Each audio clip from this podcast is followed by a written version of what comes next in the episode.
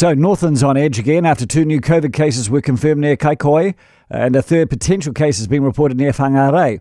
Uh, the Ministry of Health says the Kaikohe cases are contacts of a recent Auckland case and are not linked to the infamous two women who travelled to Northland illegally. Geoff Milner is the chief executive of Ngāti Hine uh, Health Trust. Hello, Jeff.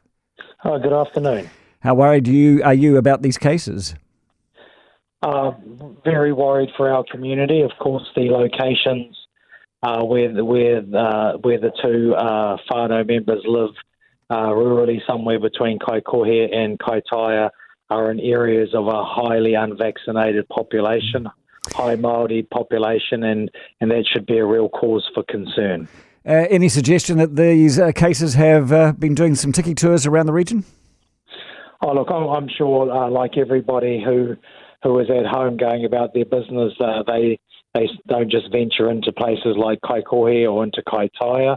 I'm sure uh, somebody lives in the north. Whangarei is the main centre, uh, so the public health unit are doing uh, their contact tracing, and, and that information will be forthcoming. But I would imagine uh, the whānau haven't been tiki touring such; they've just been going about their business around Northland. Okay. Um, do you think this sort of scare might bring out a few more people to get vaccinated?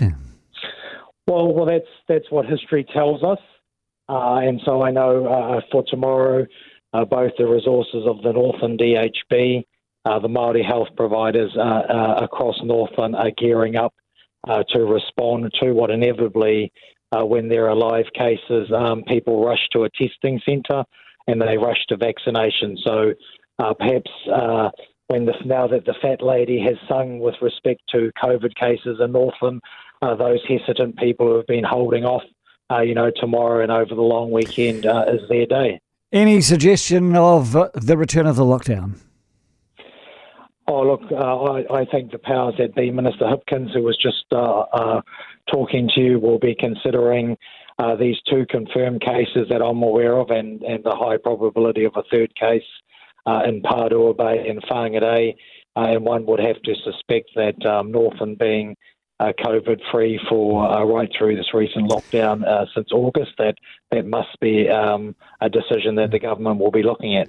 Uh, be safe, Jeff. Thank you so much for your time, Geoff Milner from Ngāti Hine Health Trust.